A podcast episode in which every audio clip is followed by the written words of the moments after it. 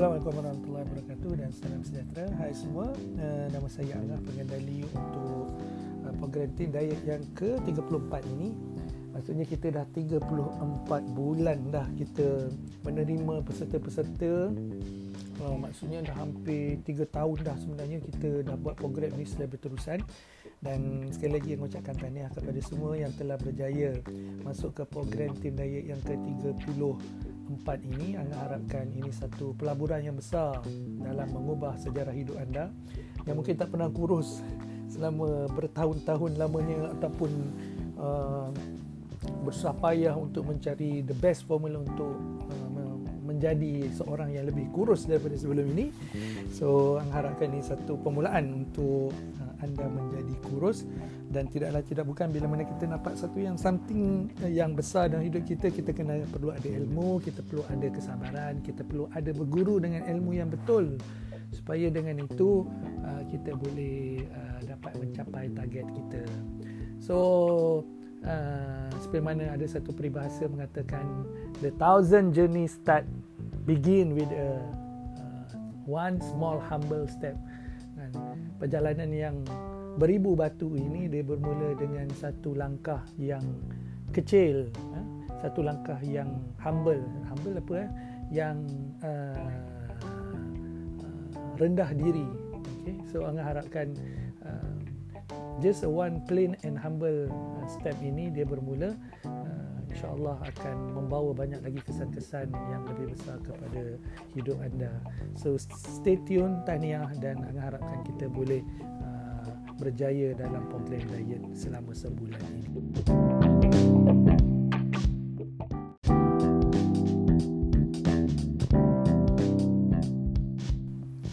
Soalan yang pertama daripada Team Diet ini adalah uh, soalan yang berbunyi, Angah, macam saya biasanya breakfast pagi ambil E S P Shaklee sebab kelam kabut nak bersiap nak kerja, boleh ke teruskan?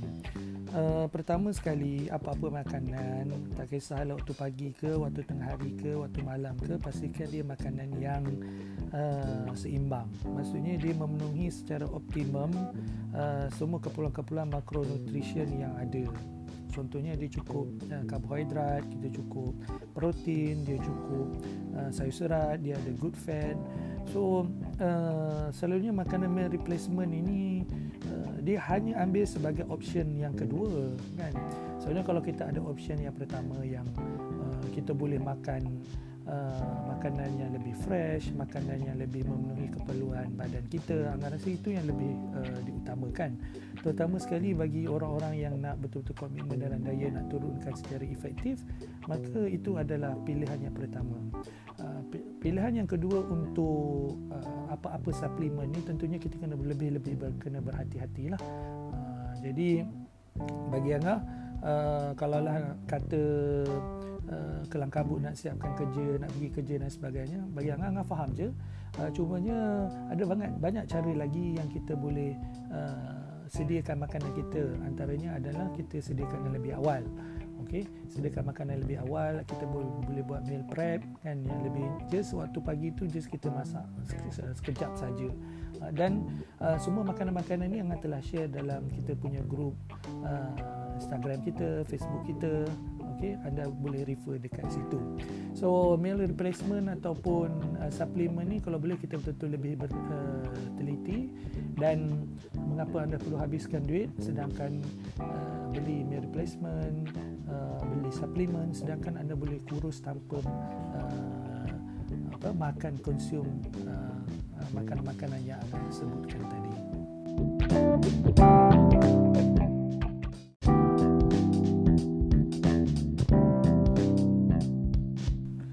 Okey, soalan yang kedua, soalannya bunyi, macam mana nak sediakan menu diet untuk orang bekerja dan sibuk tak sempat nak sediakan menu sihat? Ada menu yang on the go ke? Nak tengok semua makanan menu on the go, semua boleh tengok dekat uh, grup Facebook ataupun grup Instagram kita. Angah dah share dah pun sebelum ini, jadi uh, harapkan uh, anda boleh tengok. Uh, ada yang menu yang very simple, yang murah, even sebenarnya lebih murah daripada makanan yang tak yang tak uh, yang tak or, uh, yang tak berkualiti itulah. Okey, so no problem, anda boleh tengok uh, dan tentunya uh, Angah lebih suka kalau anda semua lebih uh, uh, lebih prepare lah uh, menu-menu yang sihat ini. Uh, lebihkan sedikit masa untuk cari uh, makan-makanan yang berkualiti rather than kita sumbat masuk je apa yang kita nak dalam mulut kita. Uh, kena ada sikit effort lah eh, untuk kita berdiet ini. Uh, tapi yang saya faham je, semua orang ada kesibukan masing-masing, jadi anda kena tahu apa constraint anda, apa uh, orang kata kesibukan anda, jadi anda kena adjust dan fleksibel sikit lah dalam menyediakan makanan ini.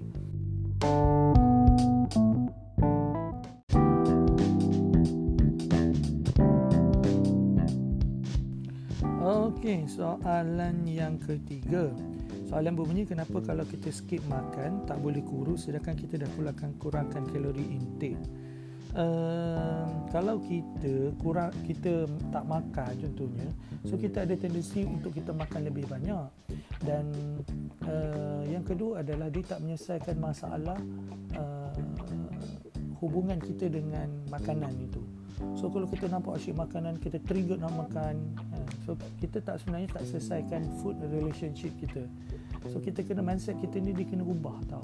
Dia bukan setakat ubah uh, apa yang kita makan, tapi juga mengubah mindset kita, paradigma kita. So sebab itu dalam diet ini, it's not about apa yang uh, kita makan je kan. Dia uh, mengubah cara fikir kita, mengubah cara pandang kita terhadap makanan tersebut. So ini yang bagi Angah sangat penting lah. Uh, kalau tidak, anda selepas anda sebulan saja, anda mesti akan jadi gemuk balik. Anda akan ulangi uh, tabiat yang lama. Uh, jadi oleh sebab yang demikian, sebab itu uh, anda bukan anda kena tahu yang bila mana diet ini, dia bukan sesenang untuk kita, uh, bukan sesenang je sekadar untuk uh, kurangkan makan. Okey.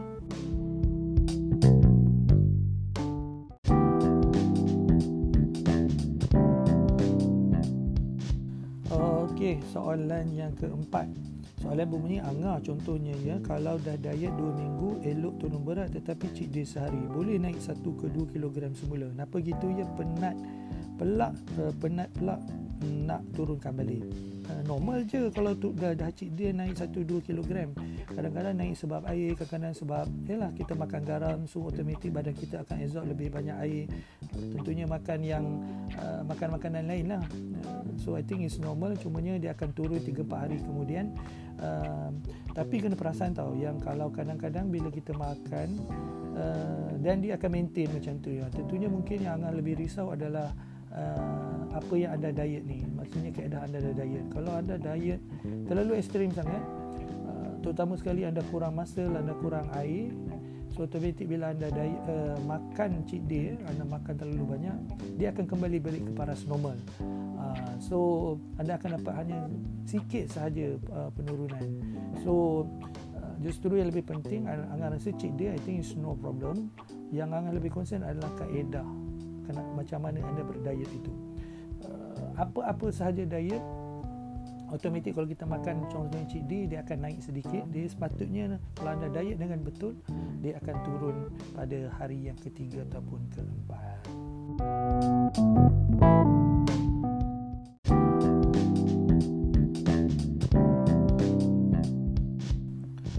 Okey, soalan seterusnya adalah soalan yang kelima. Soalannya berbunyi, Angah, apa kepentingan lemak baik dalam setiap plant meal itu? Biasanya dengan makan suku-suku separuh je, tak ada lemak baik ni. Uh, kadang-kadang uh, lemak baik ini orang uh, incorporate, maksudnya masuk sekali dalam uh, makanan-makanan yang ada. Cumanya uh, good fat ini sebenarnya banyak sebenarnya dah kebaikan-kebaikan yang telah dibincangkan. Bahkan ada juga ada sesuatu diet yang dia tak sebut sayur, dia hanya makan, digantikan dengan uh, good fat sahaja. Okay, so uh, kepentingan dia tentunya dia nak turunkan, antaranya adalah yang paling penting adalah dia nak turunkan uh, uh, lemak jahat lah, ya? uh, saturated punya fat. Uh, so uh, ada banyak lagi lah kebaikan-kebaikan yang uh, yang ada pada lemak baik ni. Uh, uh, boleh Google nanti. Uh, jadinya memang dalam uh, Team Diet Angah ni memang kita akan selalulah walaupun taklah sekerap, tapi kita akan selalu, selalulah untuk masukkan uh, good fat ini, lemak baik ini dalam makanan kita.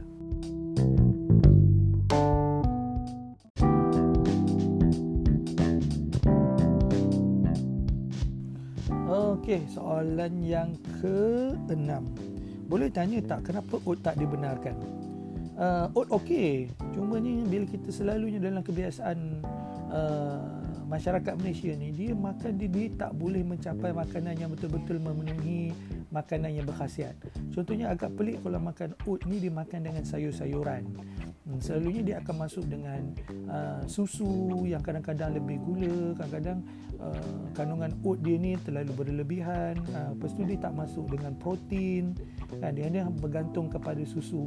So susu pun sebenarnya uh, uh, dia punya kandungan protein per dengan volume dia tidaklah berapa bagus sangat berbanding dengan solid protein yang macam ayam, ikan dan sebagainya.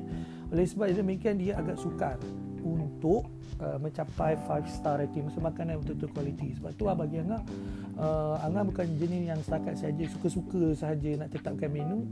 uh, Angah harapkan anda semua boleh score five star rating, makanan betul-betul berkualiti, supaya dengan itu anda boleh reach the target secepat yang mungkin. Okey, Angah nak betul-betul make sure makanan anda makan tu adalah betul-betul efektif, kan? Kalau makan saja-saja nanti uh, result pun akan jadi saja-saja jugalah, dia turun tak berapa nak sangatlah. Okey, so plus minus dengan korang punya curang lagi, dengan curi-curi makan lagi, dengan mungkin yang makan kurang sana sini, so how that we can tolerate this. So sebab itulah Angah kena tetapkan ada sesuatu makanan yang kebiasaannya, eh, pengalaman Angah sebelum ini yang Angah rasa tak sesuai untuk masuk dalam program diet kita.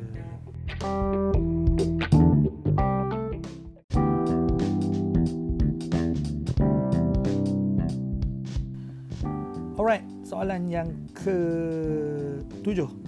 Soalan bunyinya, air kelapa tanpa gula boleh minum ke? Hmm, hold dululah, kita minum air kosong je. Okay, so uh, walaupun ada kalori yang rendah, tapi better stop je dulu. Uh, kita minum je air kosong. Okey.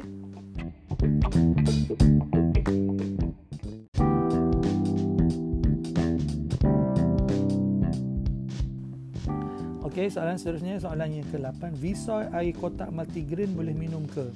Air soya memang boleh minum, tapi kalau spesifik on air uh, V-soy air kotak multigrain ini, kita kena tengok dulu dia punya nutri- nutritional fact dia, label yang ada dekat luar uh, air kotak tu, uh, berapa banyak kandungan gula, berapa berbaloi tak kita nak minum. Sebab kita tahu eh kita nak minum soya ni, kita nak makan minum protein, sedangkan uh, lebih baik makan ayam, lebih baik makan ikan yang lebih tinggi protein per volume dia. Uh, so uh, tengok dulu apa jenis dia, nanti tangkap gambar uh, nutritional uh, fact dia, uh, nanti kita boleh komen boleh ke tak boleh.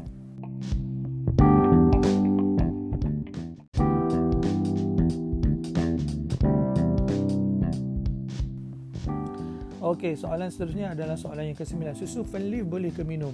Uh, supaya mana yang Angah share sebelum ini, uh, hanya tiga je susu yang kita boleh minum dalam program diet ini. So, so kalau bukan, uh, boleh check lah sendiri, ya. Kita kena ada effort sikit. Okay, so uh, susu friendly, kalau dia bu- kalau susu krim apa semua ni, so memang kita kalau boleh kita nak cuba elakkan lah. Okay, harap menjawab.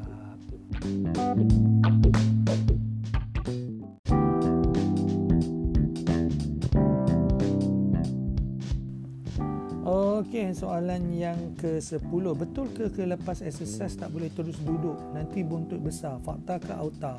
F- auta. Lepas je lepas exercise boleh je duduk, tak ada masalah. Yang jadi buntut besar ni ada dua. Lepas pergi exercise, pergi makan uh, nasi lemak ke, ataupun makan uh, burger apa McD tu, ha, maka itu akan jadi uh, buntut besar lah. Yang yang kedua adalah uh, uh, dia ada beza tau antara buntut besar dengan buntut yang apa ada definition. Uh, so kadang-kadang boleh kita tengok juga ada orang yang memang uh, dia punya buntut dia tu agak ada, dia punya ada definition dia tu. Uh, so itu uh, dia memang pergi buat exercise lah. Okey. So kalau selalunya kalau ada orang yang buntut-buntut besar ni kan, pertama sekali dia memang kalau makan dia memang uh, dekat kawasan buntut itulah yang uh, naik terlebih dahulu. Kalau macam lelaki selalu naik dekat perut dulu kan. Uh, so ada certain perempuan yang memang uh, dekat bahagian abs, abdomen dia ni yang uh, yang yang naik terlebih dahulu. So uh, menjawab balik pada soalan tadi, so dia dia adalah uh, auta dan no problem kalau kita lepas buat exercise ni duduklah golek-golek je, okey, uh, no problem.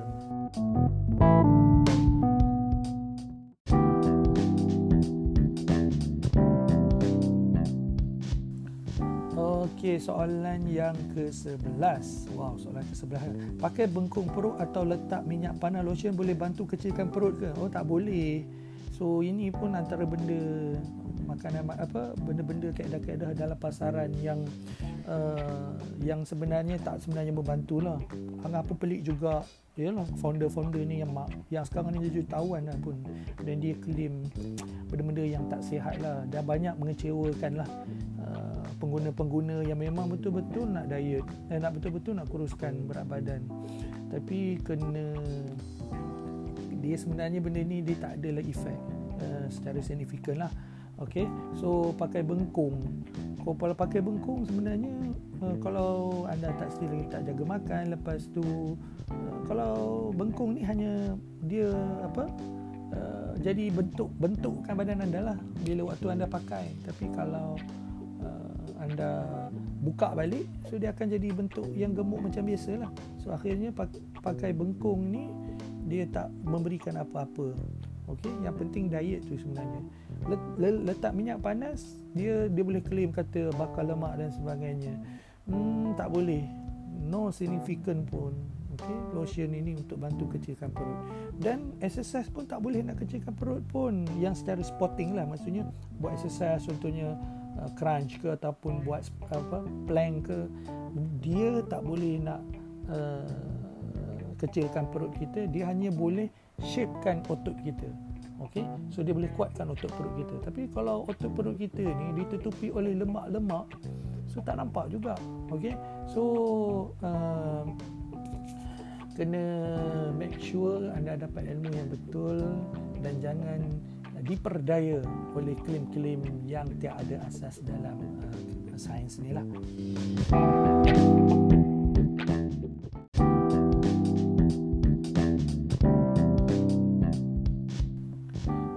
Okey, soalan yang ke dua belas. Selepas pukul lapan malam tiba-tiba lapar lagi, makan apa yang boleh untuk selamatkan diri daripada tambah kalori? Kenapa? Uh, makanlah uh, makan makanlah waktu malam, makan makan dinner tu pukul sepuluh malam. So tak adalah lapar lagi. So maksudnya lewatkan makan malam. So let's say kalau anda jenis yang memang uh, lapar pukul Uh, sembilan, uh, so makanlah um, dinner tu pukul sembilan, ataupun yang terbaik adalah tidur awal. So berapa kita nak uh, stay up yang menyebabkan kita boleh teringin untuk uh, makan benda-benda yang lain. Okey.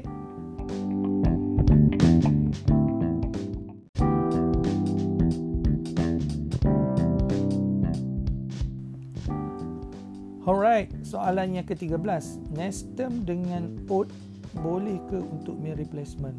Hmm, Angah rasa Angah dah jawab dah sebelum ni. Even uh, uh, dalam kita punya tema harian kita, memang oat memang kita tak boleh uh, gunakan untuk uh, program diet ni ni lah.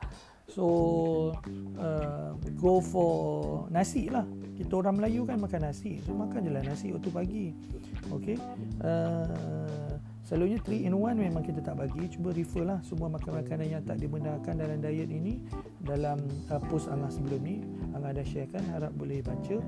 uh, uh, Fokuslah kepada makanan-makanan yang five star resin. Contoh-contohnya semua Angah dah share dalam uh, dekat Instagram, dekat Facebook. Okay, so kalau apa-apa boleh tanya balik semula.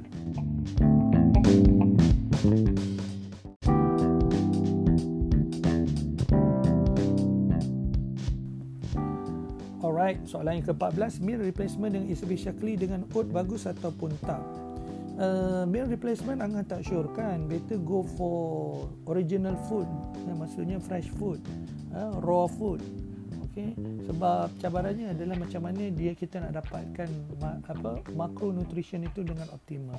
Contohnya kalau kita perlukan uh, protein, protein tu dalam dua puluh empat ke dua puluh lapan uh, gram uh, dalam uh, apa uh, dalam satu meal tu. Uh, selalunya meal replacement yang gabung dalam tri, uh, dalam satu uh, replacement tu mungkin tak tak uh, tak mencapai sepenuhnya lah, kadang-kadang tak ada pun, contohnya good fat kan. So better go for uh, fresh food, maksudnya raw food, okay? Yang kadang-kadang simple je nak buat, tak susah pun. Orang yang bujang, orang yang tak ada dapur, orang yang busy pun sedangkan boleh buat. Cuma jangan faham mungkin anda semua tak ada contoh yang sesuai. Tak ada contoh yang sesuai, anda boleh tengok dalam Instagram. Ada gambar-gambar contoh makanan yang very simple tapi yet very effective untuk anda turunkan berat badan. No problem. Senang je nak kurus ni kalau kita ada ilmu.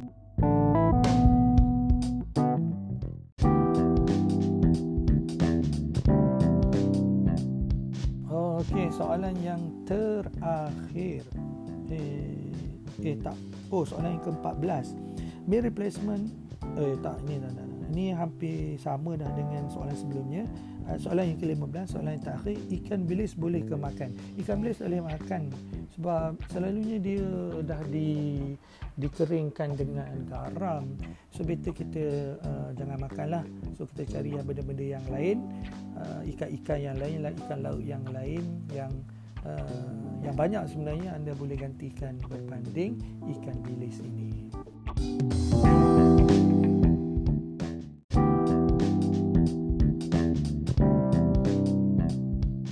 Okey, selesai sudah lima belas soalan. Angah ucapkan terima kasih kepada semua yang bertanya soalan.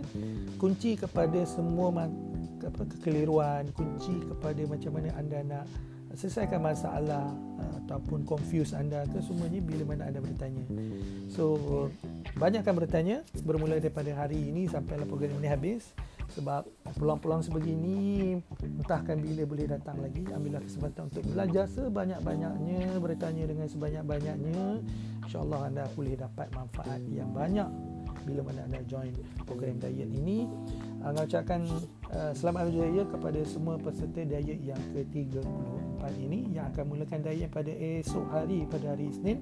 Uh, semoga kita slow-slow improve kita, sama-sama kita ubah, sama-sama kita clearkan mindset kita.